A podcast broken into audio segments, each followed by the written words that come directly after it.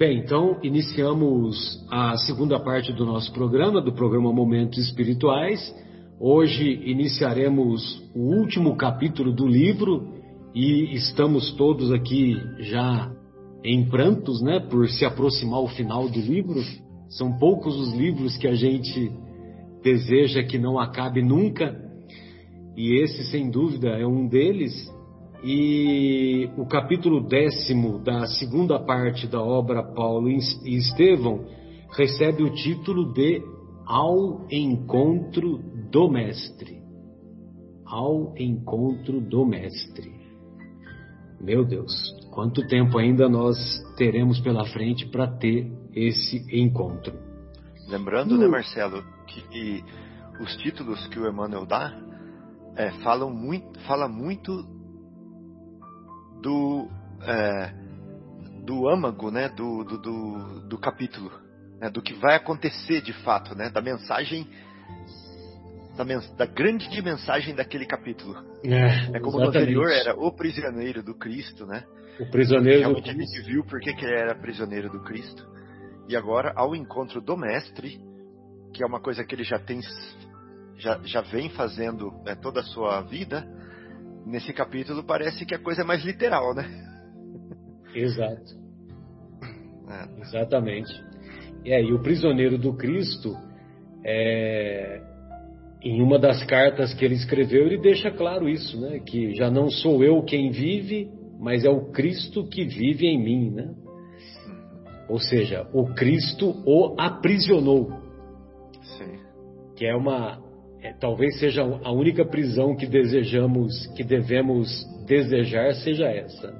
É.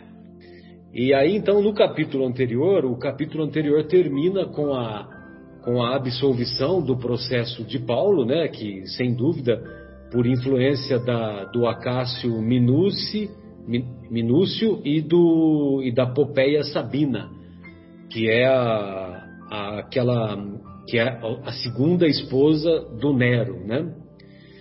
Muito bem. Então nesse no início desse capítulo, é, o início desse capítulo ficou ao meu encargo. Então o, o nosso querido é, Paulo ele desejava é, desde muito tempo, né, que ele falava que ele gostaria de, de levar o evangelho para as terras da Espanha. É interessante, né? Porque ele tinha essa fixação, né? De levar o evangelho lá para a Espanha. E, e, e, nas vésperas dele, dele partir, ele recebe uma carta comovente do Simão Pedro. E o, chegou lá um emissário, né? Não, esse emissário não foi identificado, e esse emissário encontrava-se lá em Corinto, lá na Grécia. E, e o, o, Pedro também se encontrava lá. E ele e esse emissário ele, ele leva a carta dizendo que dali a dez dias aproximadamente que o Simão Pedro estaria chegando. Muito bem.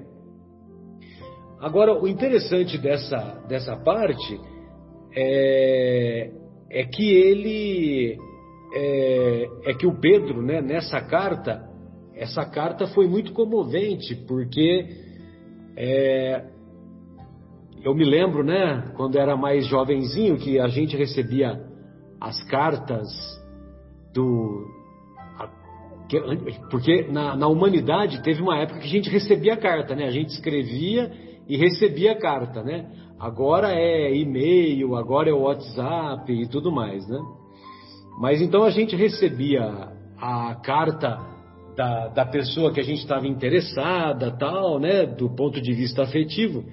E você lia a carta seguidas vezes, né? Talvez o, talvez o Mauro vivenciou isso com mais frequência do que nós, né, Mauro?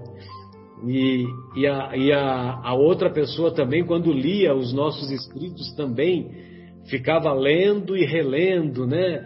E respirando fundo, né? Aquela coisa toda e sonhando e aqueles devaneios, né? Pois não, Mauro? Não, fala que isso é uma coisa histórica, né, carta? É histórica, tanto que tem muita gente que nem sabe o que é carta mais hoje em dia, né? Exato, exato. Você pegar para um menino aí de 10, 12 anos e falar que existia carta, ele vai achar uma coisa até meio estranha. É, a única coisa que ele sabe do que recebe do correio são as compras que fazem pela internet. Mas aí é boleto, né? É, exato. E, mas eu estou dizendo isso porque tem um, um parágrafo aqui que o Emmanuel coloca assim: o convertido de Damasco leu e releu a mensagem amiga altamente sensibilizado, né? Ou seja, ele ficou emocionado, né, de ver a, as palavras do Pedro e o Pedro e o Pedro confiava ao amigo as suas últimas desilusões na Ásia e ele se encontrava vivamente interessado é, em se mudar para Roma e ele também, igualmente, se encontrava interessado pelo que havia ocorrido com ele, Paulo, em Roma, porque ele não sabia ainda que o Paulo havia sido absolvido. Então ele mandou, ele mandou palavras de consolo, palavras de estímulo para que ele é, continuasse firme no propósito, né?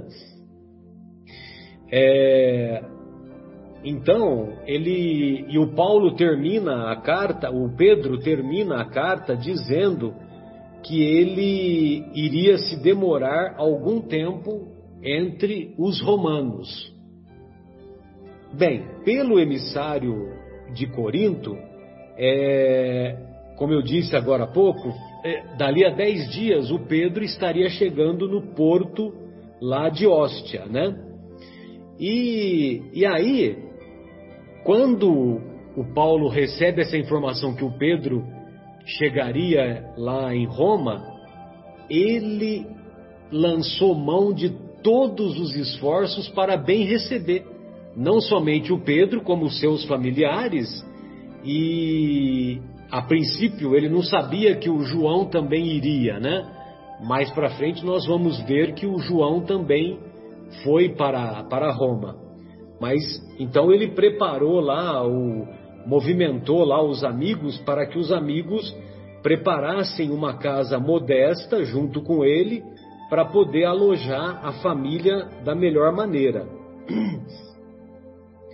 Então ele procurou criar o melhor ambiente e, valendo-se do argumento de sua próxima excursão à Espanha, é, ele, uh, ele indicou as necessidades de Simão para que nada faltasse.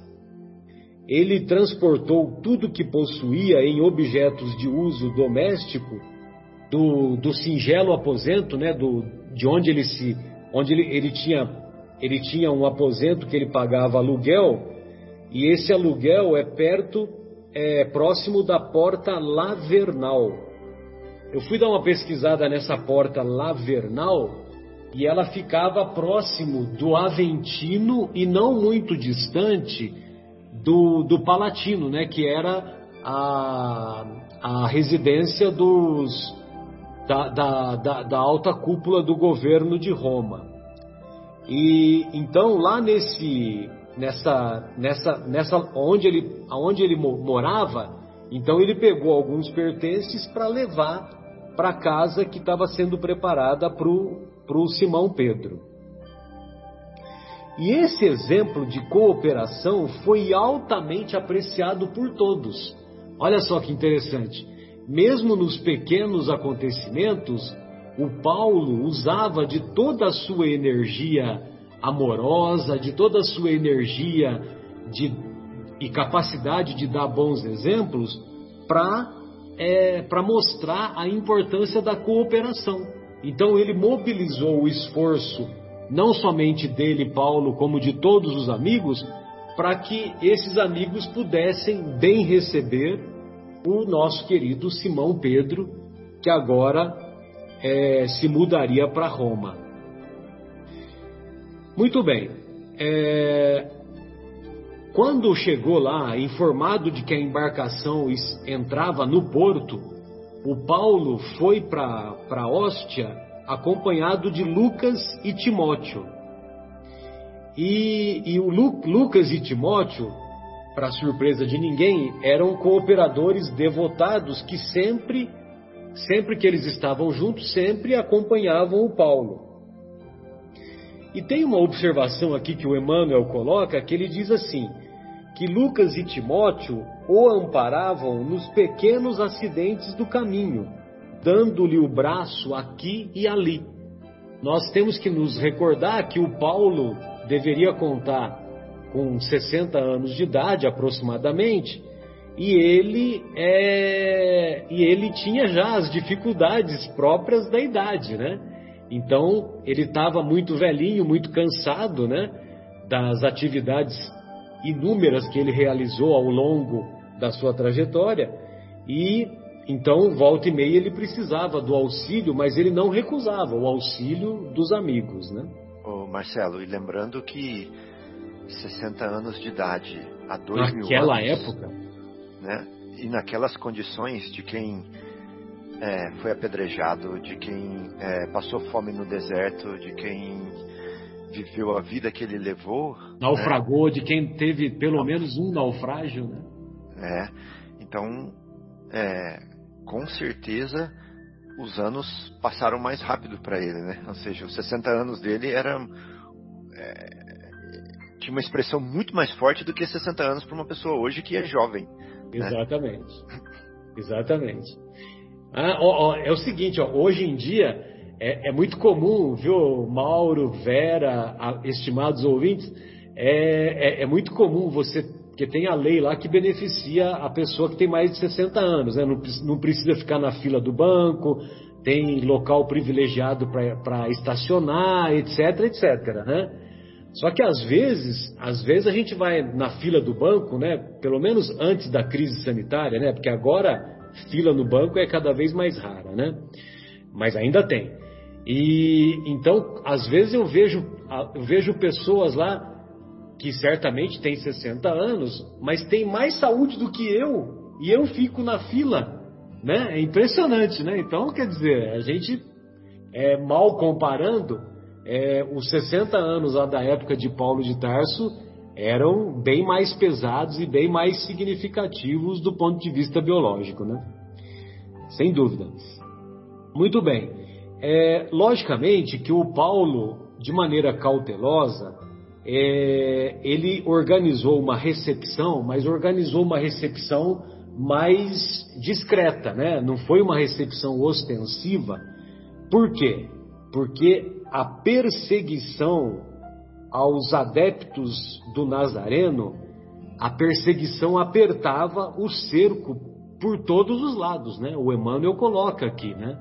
A partir do ano 58, e aqui nós estamos no ano 63, 64, mas a partir do, 50, do ano 58 é, começou o martírio dos seguidores de Jesus no circo romano. Então, é por isso que eles tinham cuidado de não fazer muito alarde, né? De fazer, imagina, né? A, a recepção do apóstolo de Jesus, né, o apóstolo talvez mais, mais conhecido, mais popular, que era o próprio Simão Pedro. É, então, se fosse, se fosse fazer uma recepção é, muito calorosa, eles, eles iam chamar a atenção da, da polícia da época, né? E aí o Emmanuel coloca que os últimos conselheiros honestos do imperador estavam desaparecendo.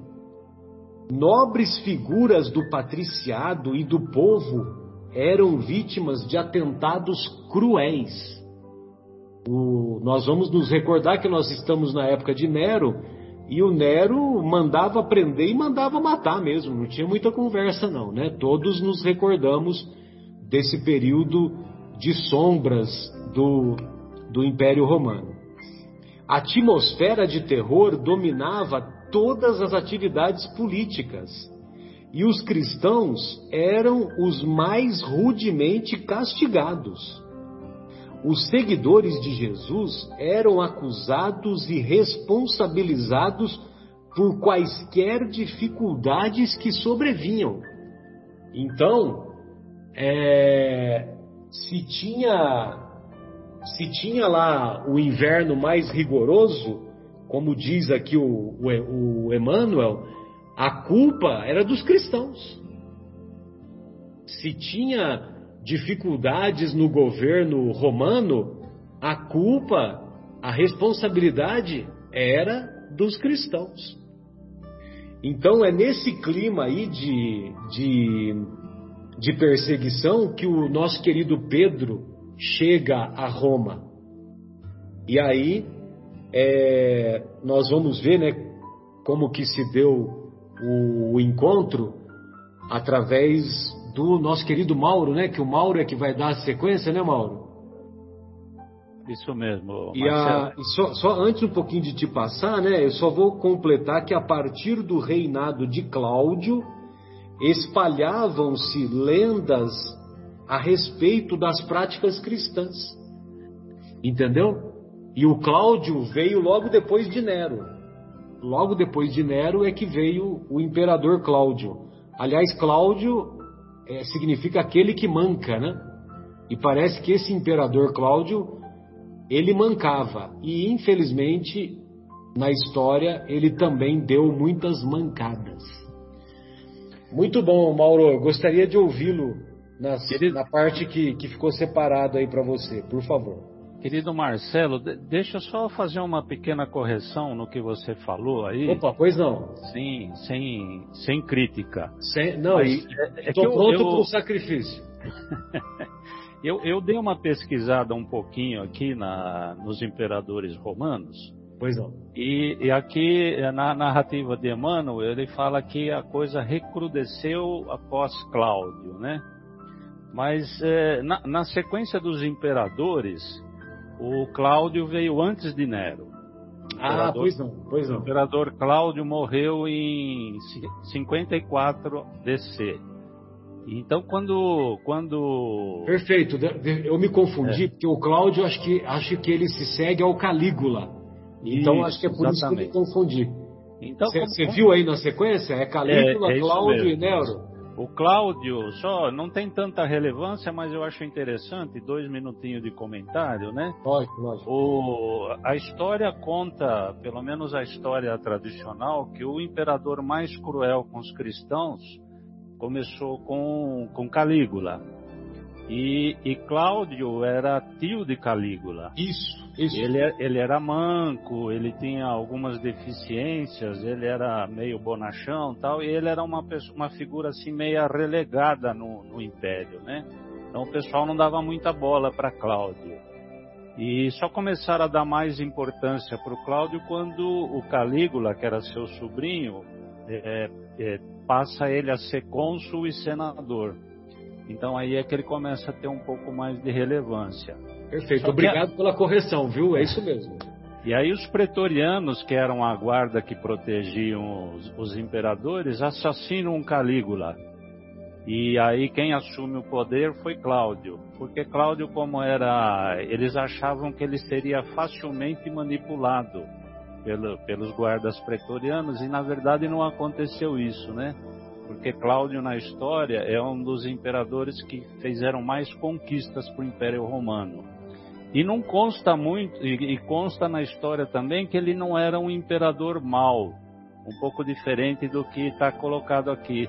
Mas aí tem uma coisa que eu achei interessante, porque eles eram da linhagem Júlio-Claudiana. Então eu acho que quando Emmanuel se reporta, diz que os Cláudios ele não está falando do imperador Cláudio, mas ele está falando da, da, da linhagem dos claudianos, que começou um pouco antes de Calígula. Calígula foi o terceiro imperador Júlio Claudiano, né?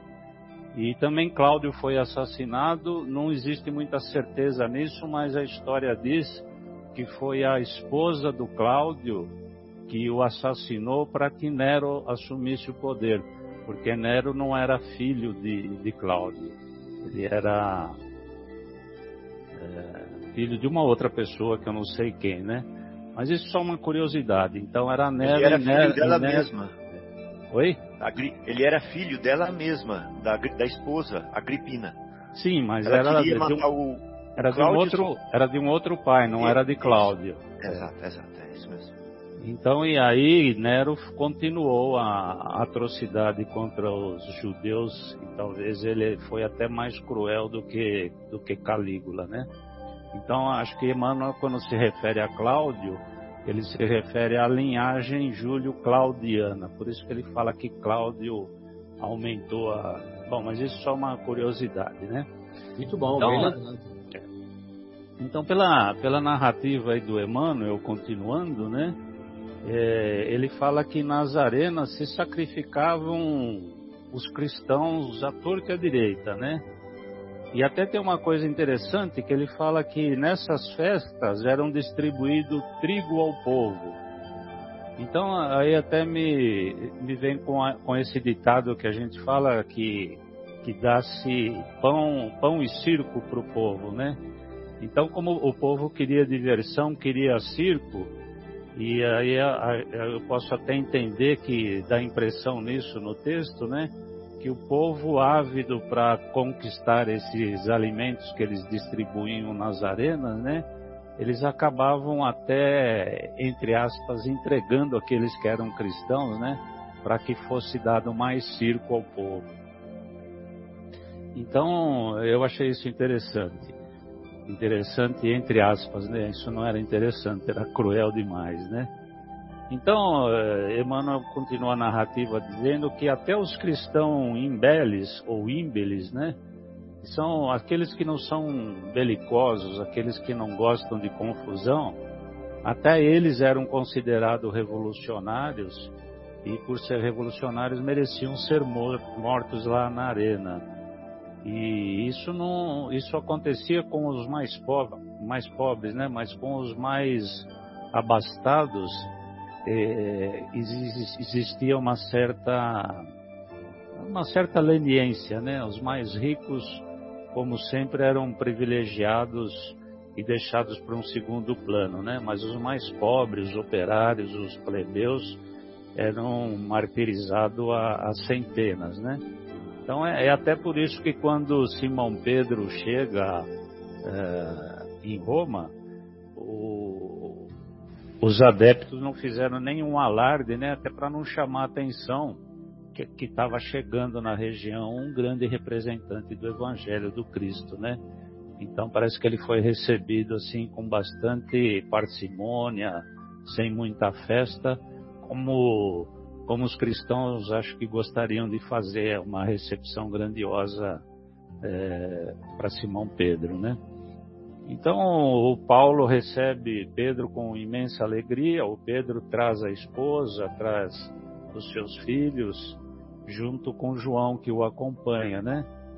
E nessa nessa altura é que é que Paulo fica sabendo da morte do Tiago e das maldades que estavam sendo impostas à igreja de Jerusalém pelo Sinédrio. Então eles conversam bastante sobre as suas trajetórias, as peregrinações que eles vinham sofrendo e aproveitavam para falar sobre todas as passagens que eles tiveram e, e sempre dizendo que aquelas dores que ambos sofriam, né, tanto Paulo quanto, quanto Pedro, eram como se fossem láureas, né? Porque Cristo sempre falava isso, que o evangelho dele seria, até como a gente estudou na semana passada, né? Seria que, que teria vindo a espada e não a paz, né? Então, é, é uma, é uma relação que a gente pode fazer aí sobre a conversa que eles tiveram, né? Que eles encontraram muitas batalhas pelo caminho mas que isso eram dores e desilusões que seriam como láureas para a vida deles. Então, depois desse primeiro encontro que eles tiveram, eles vão lá para a casinha que, que Paulo reserva para Pedro. E Pedro, Pedro se acha num mundo totalmente diferente, né? Imagina comparar aqueles lugares da Ásia onde, onde eles percorreram na divulgação do Evangelho até chegar em Roma, né? Que Roma era a capital do mundo, né? Então, o, o, eu tenho a impressão que Pedro se sentiu assim, é, realmente, não digo deslumbrado, mas foi uma coisa totalmente diferente para ele encontrar um povo, uma nação desenvolvida como Roma, né? E, e quando, quando Pedro chega, é, ele dá um reforço para Paulo né, na divulgação do Evangelho. E então começa a crescer o trabalho da divulgação do Evangelho, mas mesmo assim o Paulo não abandona a ideia de ir para a Espanha. E até ele faz um comentário, né, que apesar da rogativa que, que todo mundo para que que Paulo fique, né, ele diz que ele tinha a missão dele a cumprir, mas que o Pedro substituiria com vantagem, né? Então que os cristãos ficassem tranquilos, né? Que eles teriam um, um condutor à altura.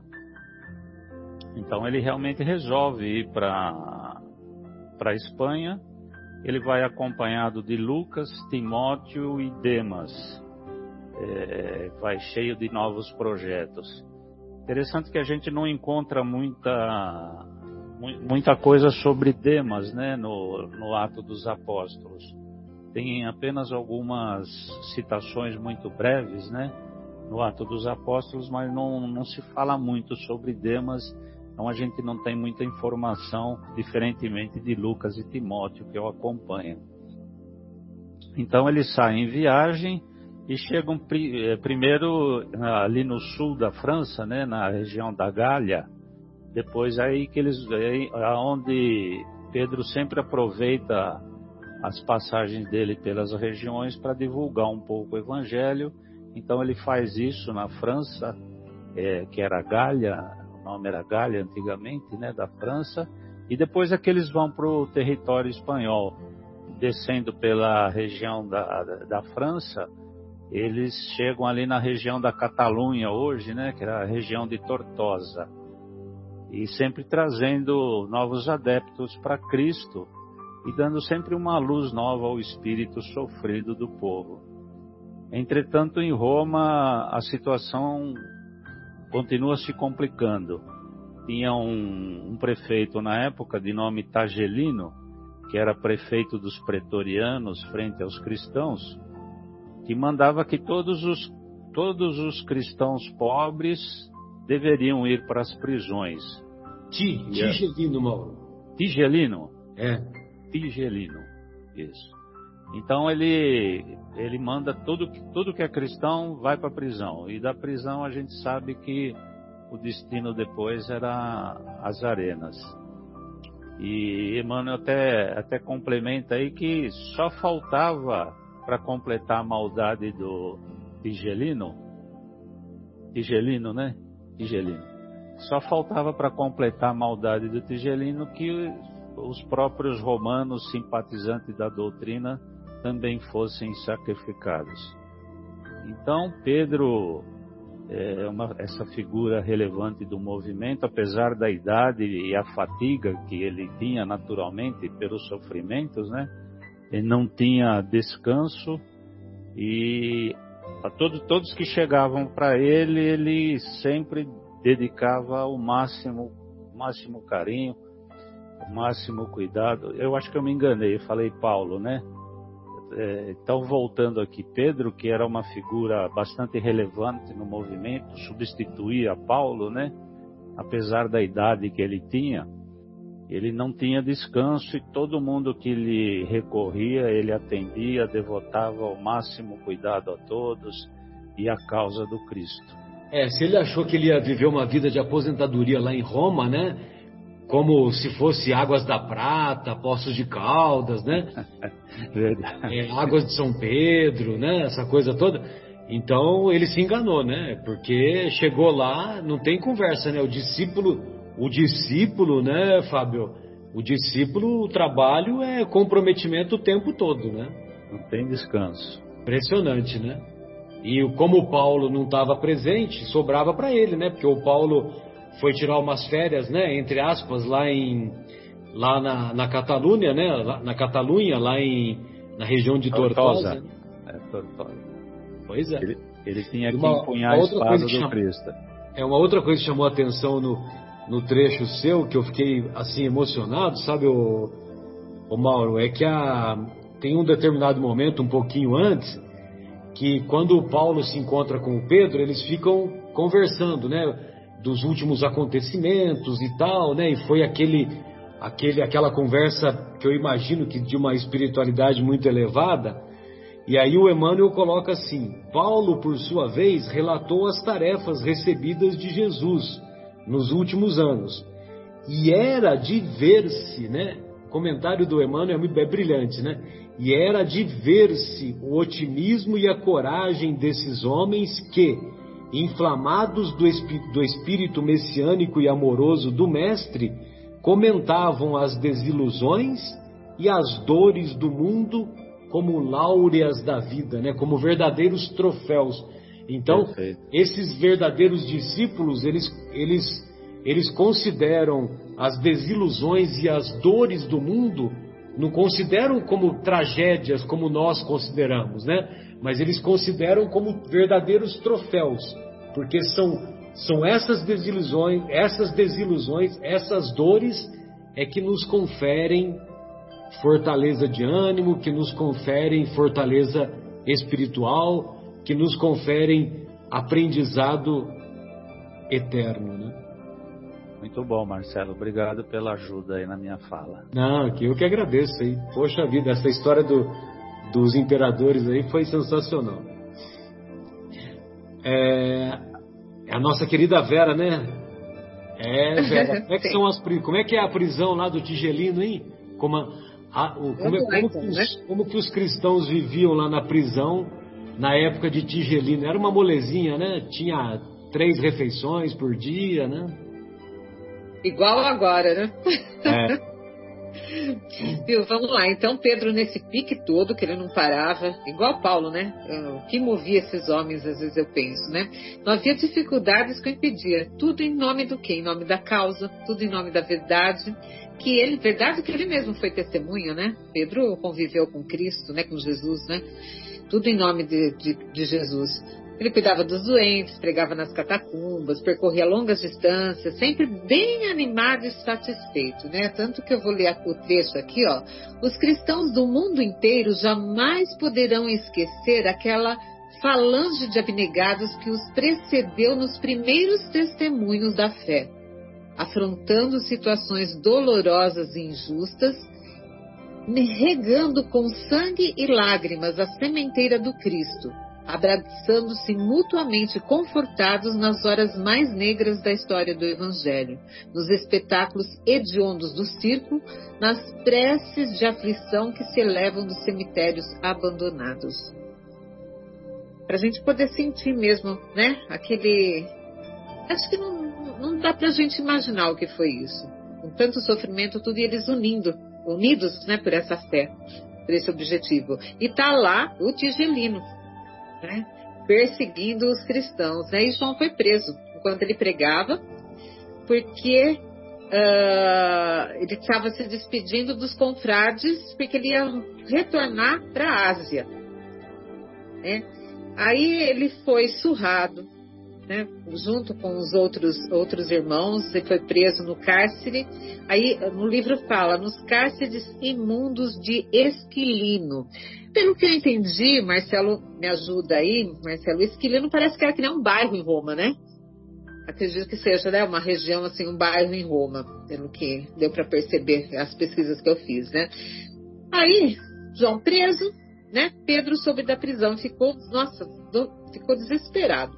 Ele começou a buscar ajuda dos seus amigos, mas os amigos dele eram os pobres, não tinha influência política, né? Exatamente, viu, Vera? O Esquilino, desculpe, querida, o Esquilino era um, era um bairro de periferia, né? Era um bairro da camada mais pobre da população da época, entendeu? Obrigada. Desculpe, só para confirmar. Isso. Uh, então, uh, Pedro, desesperado, né, começou a buscar ajuda dos amigos, que a maior parte dos amigos dele pobres, né, não tinha influência política, e os mais abastados, eles, o momento estava tão delicado, tão delicado que eles não queriam intervir em nada, né, eles ficavam na dele. Uh, havia tava, a perseguição e a tirania com os seguidores do Cristo estava muito, muito ardente, muito forte. Mas isso não foi motivo para Pedro desanimar de jeito nenhum. Ele precisava salvar João de qualquer jeito, era o intuito dele, ele precisava salvar o João. Então ele reuniu uma assembleia dos amigos mais íntimos dele para ver o que eles fariam, né? Aí lembraram de quem? De Paulo. O Paulo que foi para Espanha, que estava na Espanha uma hora dessa, meu Deus do céu, né?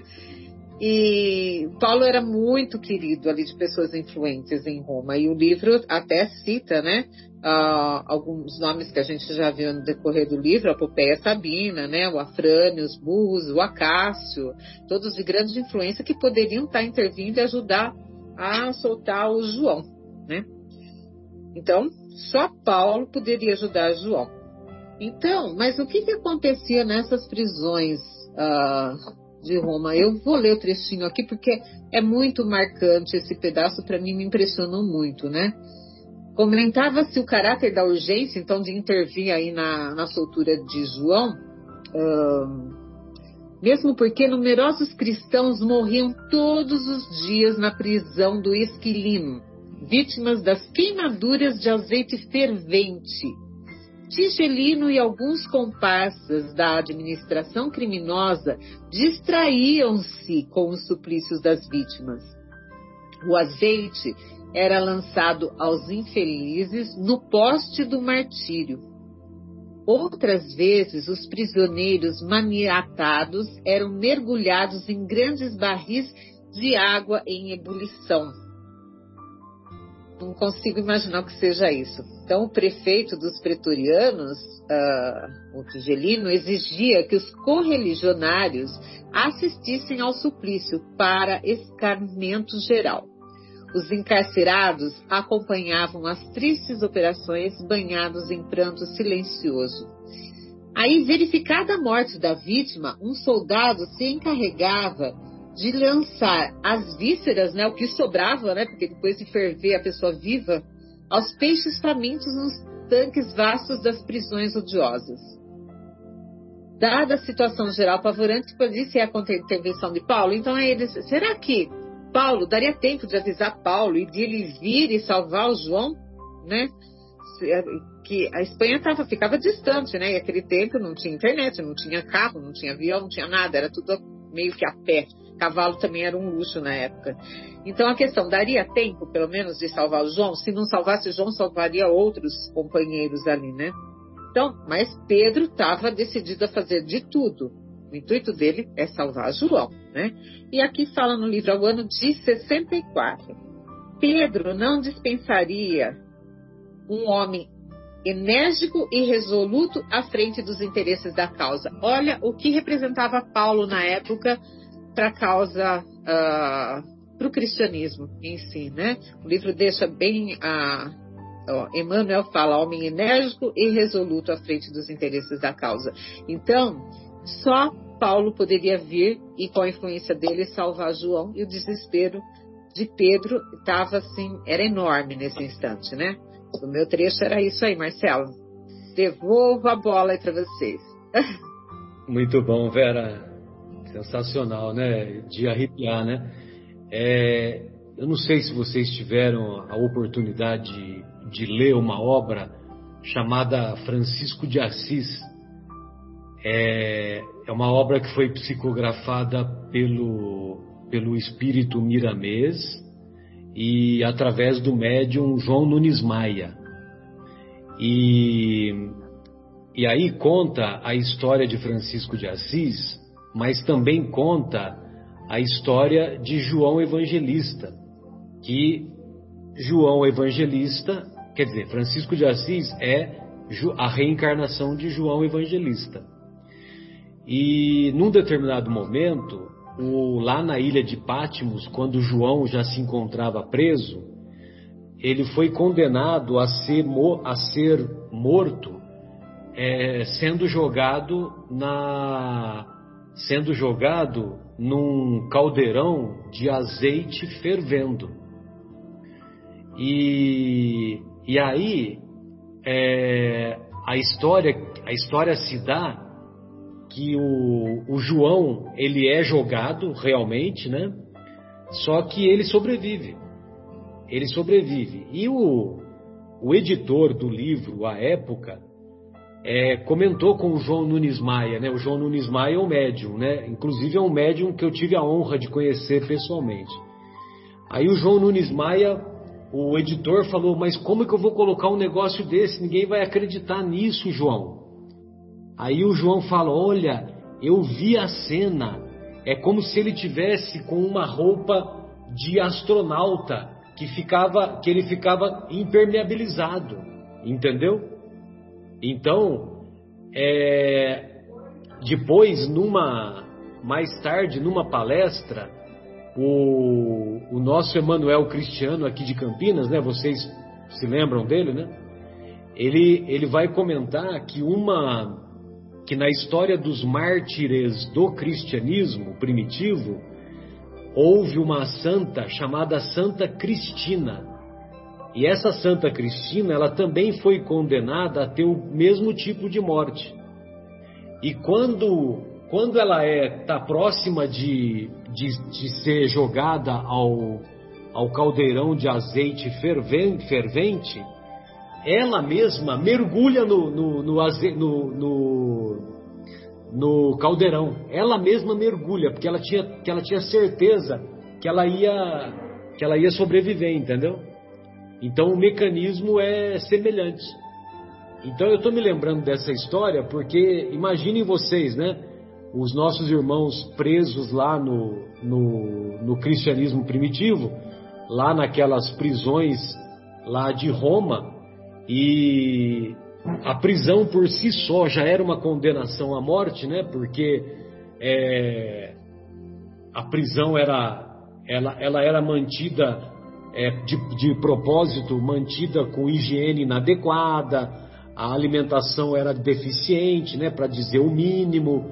Então imaginem vocês, né, como que era morrer condenado naquela época. E ainda tinha essas aberrações do, das, das, autoridades policiais da época, né, que, que provocavam toda, toda essa verdadeira tragédia de, de morrer com o caldeirão de água fervente, né, como você descreveu agora há pouco aí para nós, né.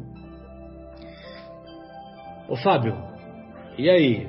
Depois desses acontecimentos, como é que se dão aí o, a continuidade? O Pedro então, vai salvar o João? O Pedro queria salvar o João.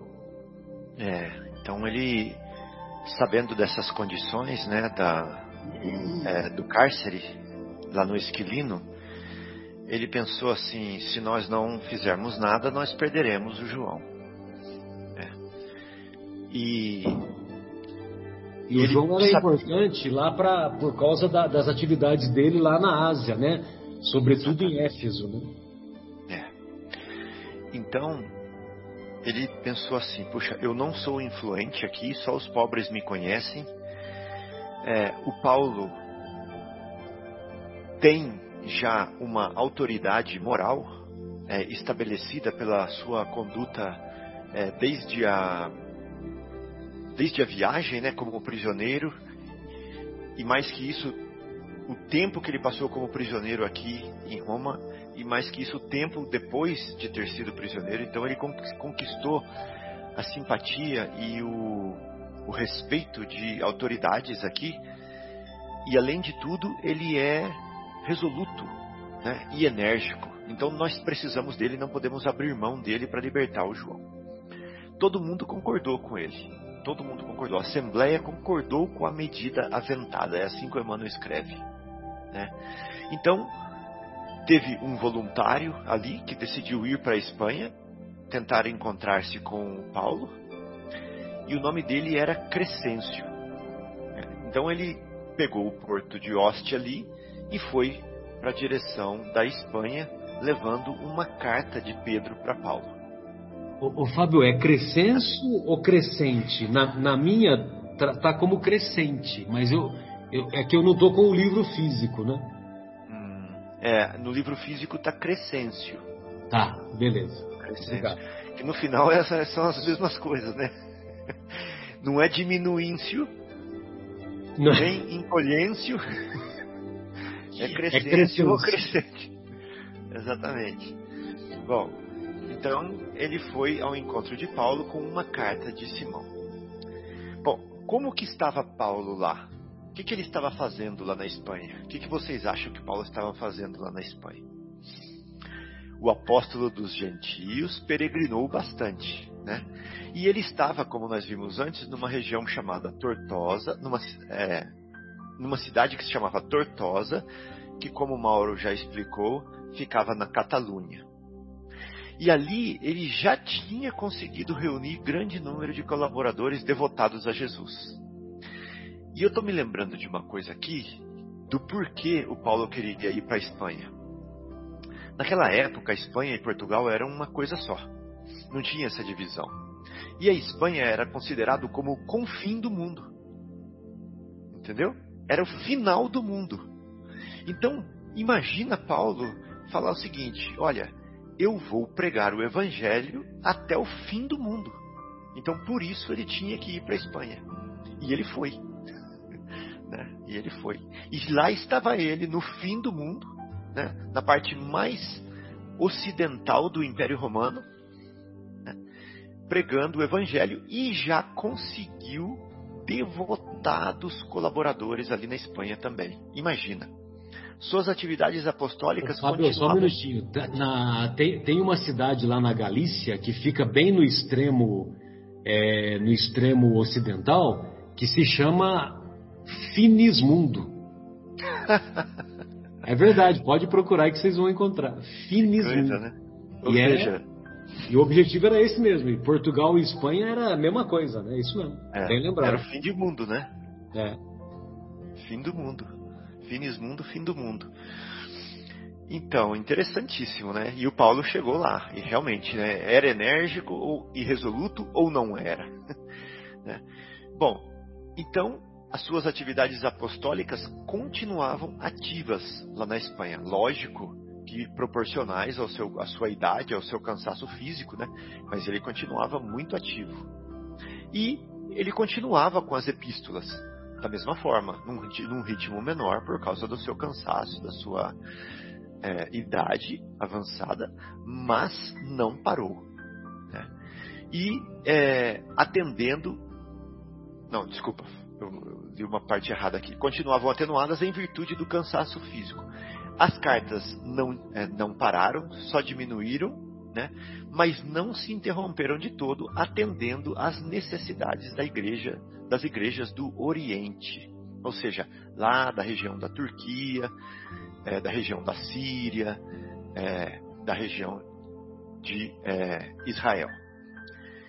Bom, Timóteo partira da Espanha para a Ásia carregado de cartas e recomendações amigas. O Timóteo, que era daquela região mesmo, né? Então ele voltou para sua região levando as cartas de Paulo a partir dali da Espanha. Em torno do apóstolo agrupara-se novo contingente de cooperadores e diligentes e sinceros. Eu fico imaginando que como que o cristianismo cresceu tão rapidamente assim, né? Paulo estava lá e em torno dele já havia um contingente de cooperadores diligentes e sinceros. Em todos os recantos, Paulo de Tarso ensinava o trabalho e a renúncia. Então, é, era uma renúncia constante. Ele ensinava a paz de consciência e o culto do bem. Como que você ensina a paz de consciência para alguém, hein, gente? É só se você a tiver de fato, né? E como que você tem a paz da consciência? Vocês lembram da resposta de Emmanuel? É o dever cumprido. Né? Paz de consciência é o dever cumprido. E como que você ensina o culto do bem? Fazendo. Né? E como que você ensina a renúncia? Renunciando. E como que você ensina o trabalho?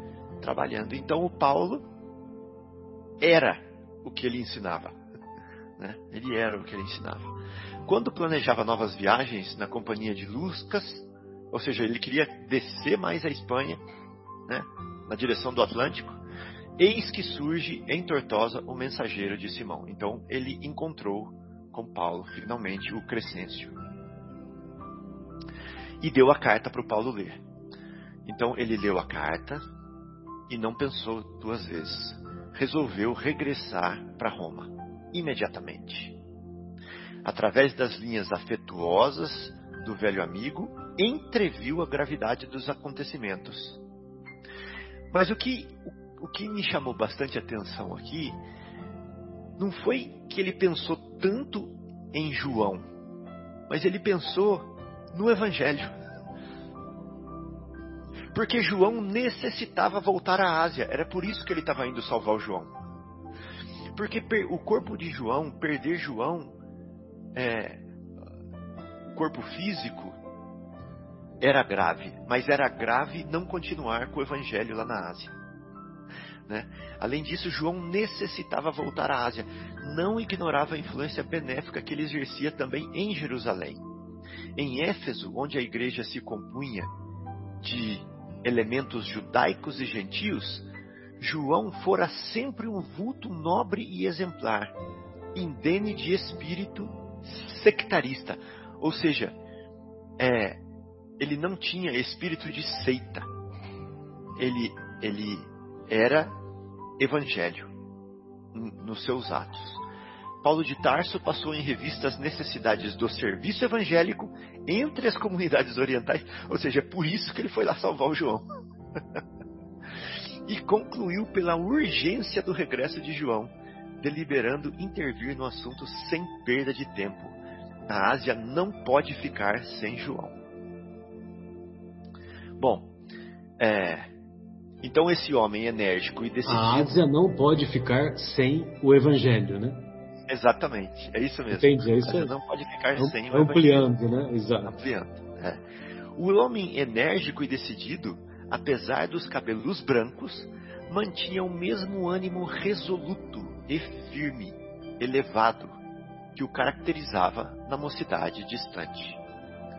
Então, Emmanuel fala assim, ó, favorecido pela grande movimentação de barcos nos princípios de maio de 64, por quê? Porque estava acabando o inverno, né? E começando, estava na primavera e ia começar o verão, então começava a, a época de navegação, né? Então, favorecido por esse momento, no ano de 64, não foi difícil para ele retornar para Roma, no porto de Ostia, né, junto dos companheiros. Chegando em Roma, Simão o recebeu enternecido. Bom, logo logo ele já ficou sabendo da situação, ficou sabendo da ação do Tigelino, né? e João continuava encarcerado, apesar dos recursos levados aos tribunais. Então, é, Pedro, né, em significativas confidências, revelou para o companheiro é, alguns presságios que ele estava tendo. Falou assim: Olha, Paulo, eu sinto que nós estamos, a partir de agora, entrando num momento desafiador para nós cristãos. Eu vi, numa dessas noites, um quadro singular. Eu vi uma cruz de proporções gigantescas, né? e essa cruz parecia envolver com sua sombra todos nós, os discípulos de Jesus. Bom, isso tinha um significado simbólico muito grande, né? Ou seja, a cruz de Jesus estava lançando-se na direção dos discípulos. Né? A sombra dela já estava chegando a eles. A sombra dela como o lado do sofrimento dela, né? não o lado da, da elevação que ela traz, né? mas o lado do sofrimento dela estava alcançando os discípulos. Então Paulo entendeu perfeitamente essa mensagem. Ouviu-o com interesse, manifestando-se de inteiro acordo com os seus pressentimentos. Ou seja, ele também tinha essa convicção de que um momento de sofrimentos estava se desenhando à frente deles. Bom, então, mesmo assim, ele falou assim: vamos libertar João. Vamos libertar João. E como ele saiu lá de, da Espanha era maio, né? Agora ele já estava aqui no mês de junho. E ele desdobrou-se em atividades intensas. Aí ele foi procurar aquelas pessoas que influenciaram no seu processo, na sua soltura, começando por Acácio Domício, que era um cego a quem ele curou, né? influente, político influente em Roma, que se converteu ao Evangelho, ele procurou o Acácio Domício e solicitou a sua intervenção. Mais ainda, né, ele, é, ajudado por amigos eminentes, procurou avistar-se com numerosos áulicos da corte imperial, chegando até à presença de Popéia Sabina, que é, o Mauro explicou, ou o Marcelo explicou para gente, que era a segunda esposa de Nero. Essa Popéia Sabina também ajudou na liberação, na libertação de Paulo, só que ela tinha uma, um, uma tendência, um quê para o judaísmo, e ela não concordava com o cristianismo, mas ela se admirava é, da, do caráter, da moral e da retidão da personalidade de Paulo e por isso o defendia. Né? Bom, então essa favorita de Nero, né, célebre, ouviu a confidência de Paulo com surpresa.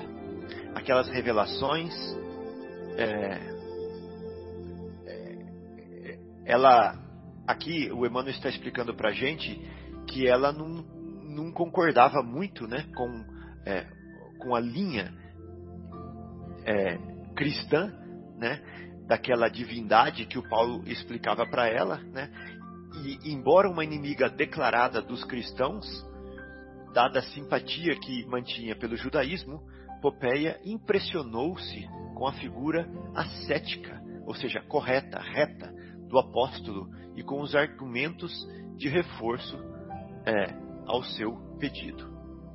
Sem ocultar sua admiração, prometeu atendê-lo. Então, veja bem, aqui é a esposa atual do imperador que está prometendo atender a Paulo, apontando desde logo as providências imediatas. Bom, então aqui termina é, essa minha parte e o Marcos vai continuar para gente. Certo, Marcos? Bem, amigos, muito obrigado. Vamos então dar sequência à leitura do livro Paulo Estevão. É, e vimos aí nas leituras anteriores que então o apóstolo João se encontrava preso numa condição preocupante e Paulo iria encabeçar juntamente com seus amigos toda o esforço para a libertação de João, porque o, o trabalho dele é imprescindível na, na, na Ásia, principalmente em Éfeso. Né? Isso já se passava um mês.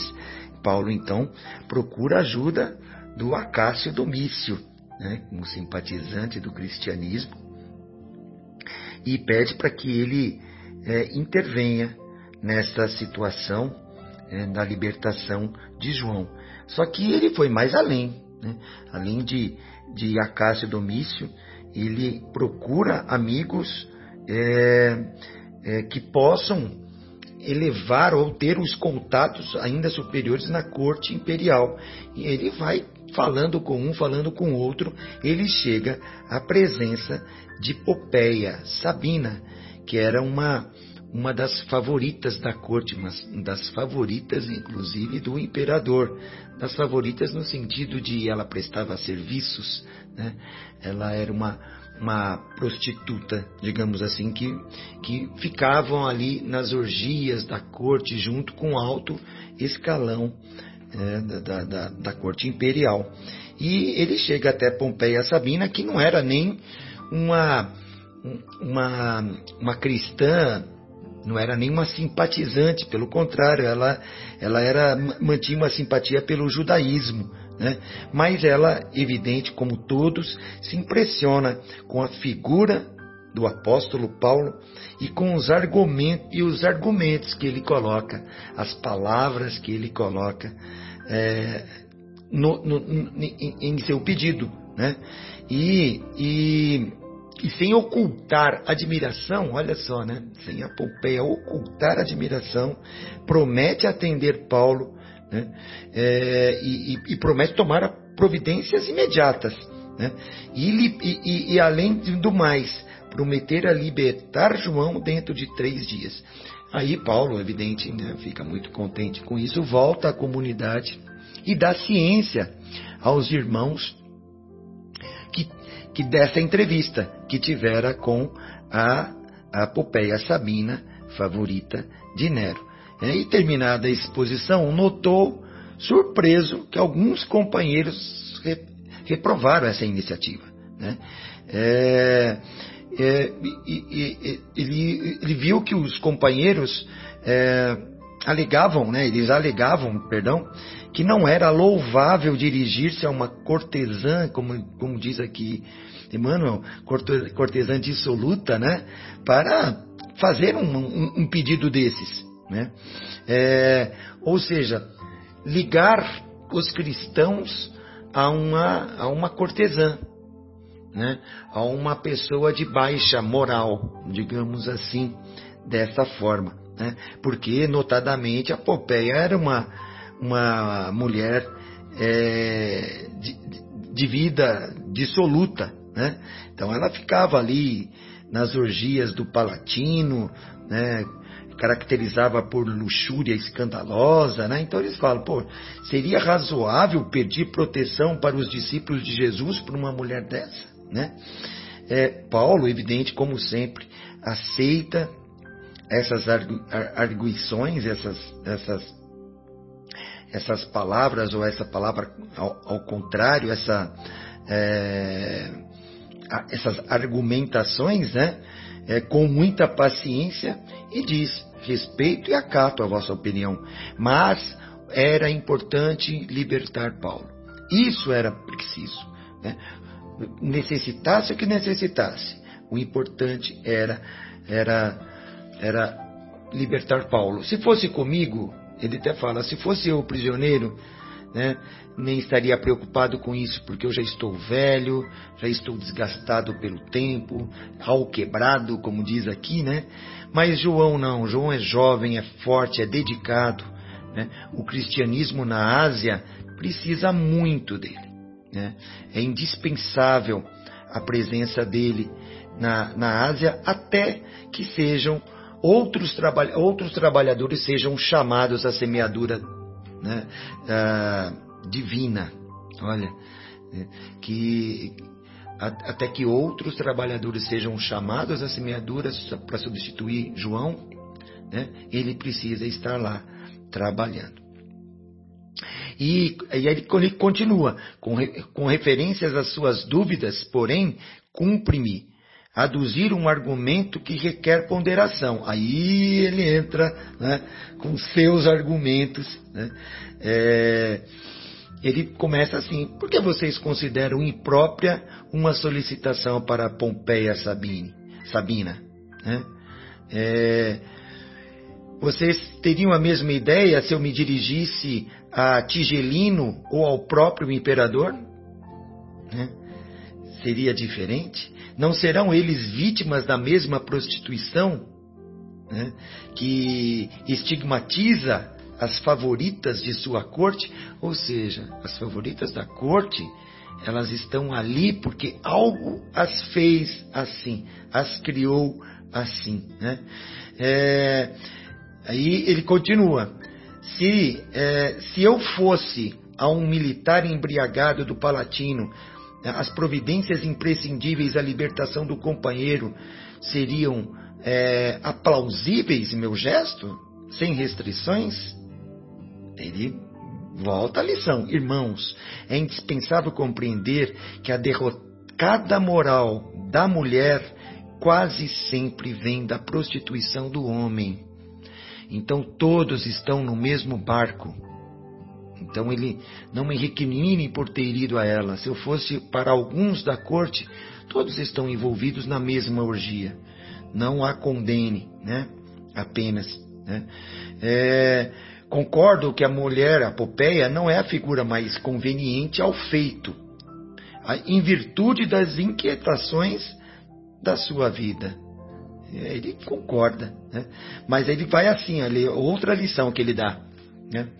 É, procurei valer-me de semelhantes recursos, recordando a exortação do Mestre, na qual recomenda ao homem granjear amigos com as riquezas da iniquidade. Iniquidade, exatamente. granjear amigos com as riquezas da iniquidade. Ou seja, ir aonde aqueles necessitam, aqueles que estão sofrendo ao contrário da moral ou ao contrário da religião. Esses precisam de ajuda. Esses são os mortos que, que digamos assim, aqui está, escreve aqui mortos entre parênteses o nosso querido Emmanuel, né? É, então, é, o mestre pede para que, para que ajudemos aqueles que estão necessitados. Ajudemos com que com palavras. E provavelmente Paulo tocou o coração de Popeia Sabina. Né? Só a presença de Paulo provavelmente já deva ter tocado no coração de Popeia Sabina para que ela é, repense a sua vida ou para que ela possa mudar a sua condição. Né? As elucidações de Paulo espalhou grande calma no recinto depois de tudo isso. Né? É, então Paulo fez é, os amigos enxergarem que, que primeiro, deu uma lição, né?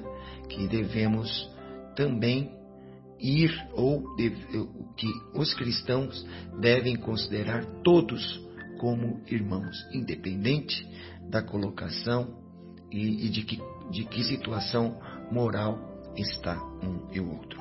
Bom, enfim, a promessa não falhava. Em três dias, João, filho de Zebedeu, já estava livre. Olha como Popeia é, era poderosa, né? Popeia Sabina era poderosa. João estava batidíssimo, os maus tratos e a, e a, contemplação, afinal ele deve ter ficado alguns meses presos, né? Terríveis do cárcere. É, é, haviam mergulhado o espírito em perplexidade dolorosa. Pedro alegrou-se muito, mas o ex-rabino, atento à tensão e o ambiente, sugeriu o regresso de João à Ásia sem perda de tempo. A igreja de Éfeso esperava-o. Jerusalém devia contar com sua colaboração desinteressada e amiga. Agora vamos ver as sequências deste livro no próximo programa. Então, João voltando a Éfeso para a continuação dos seus trabalhos. Muito obrigado, amigos. Fiquem com Deus. Bem, então, após as considerações aqui do, do nosso querido Marcos, nós encerramos o nosso estudo de hoje e retornaremos na próxima semana, infelizmente próximos de terminar essa obra tão valiosa e tão cara aos nossos corações. Um abraço a todos e, da nossa parte, desejamos que o estudo de hoje possa contribuir para a iluminação de cada um de nós, uma vez que os estudos do Evangelho ou derivados do Evangelho são válidos para qualquer local, tempo e circunstância em que nos encontremos. Um grande abraço a todos.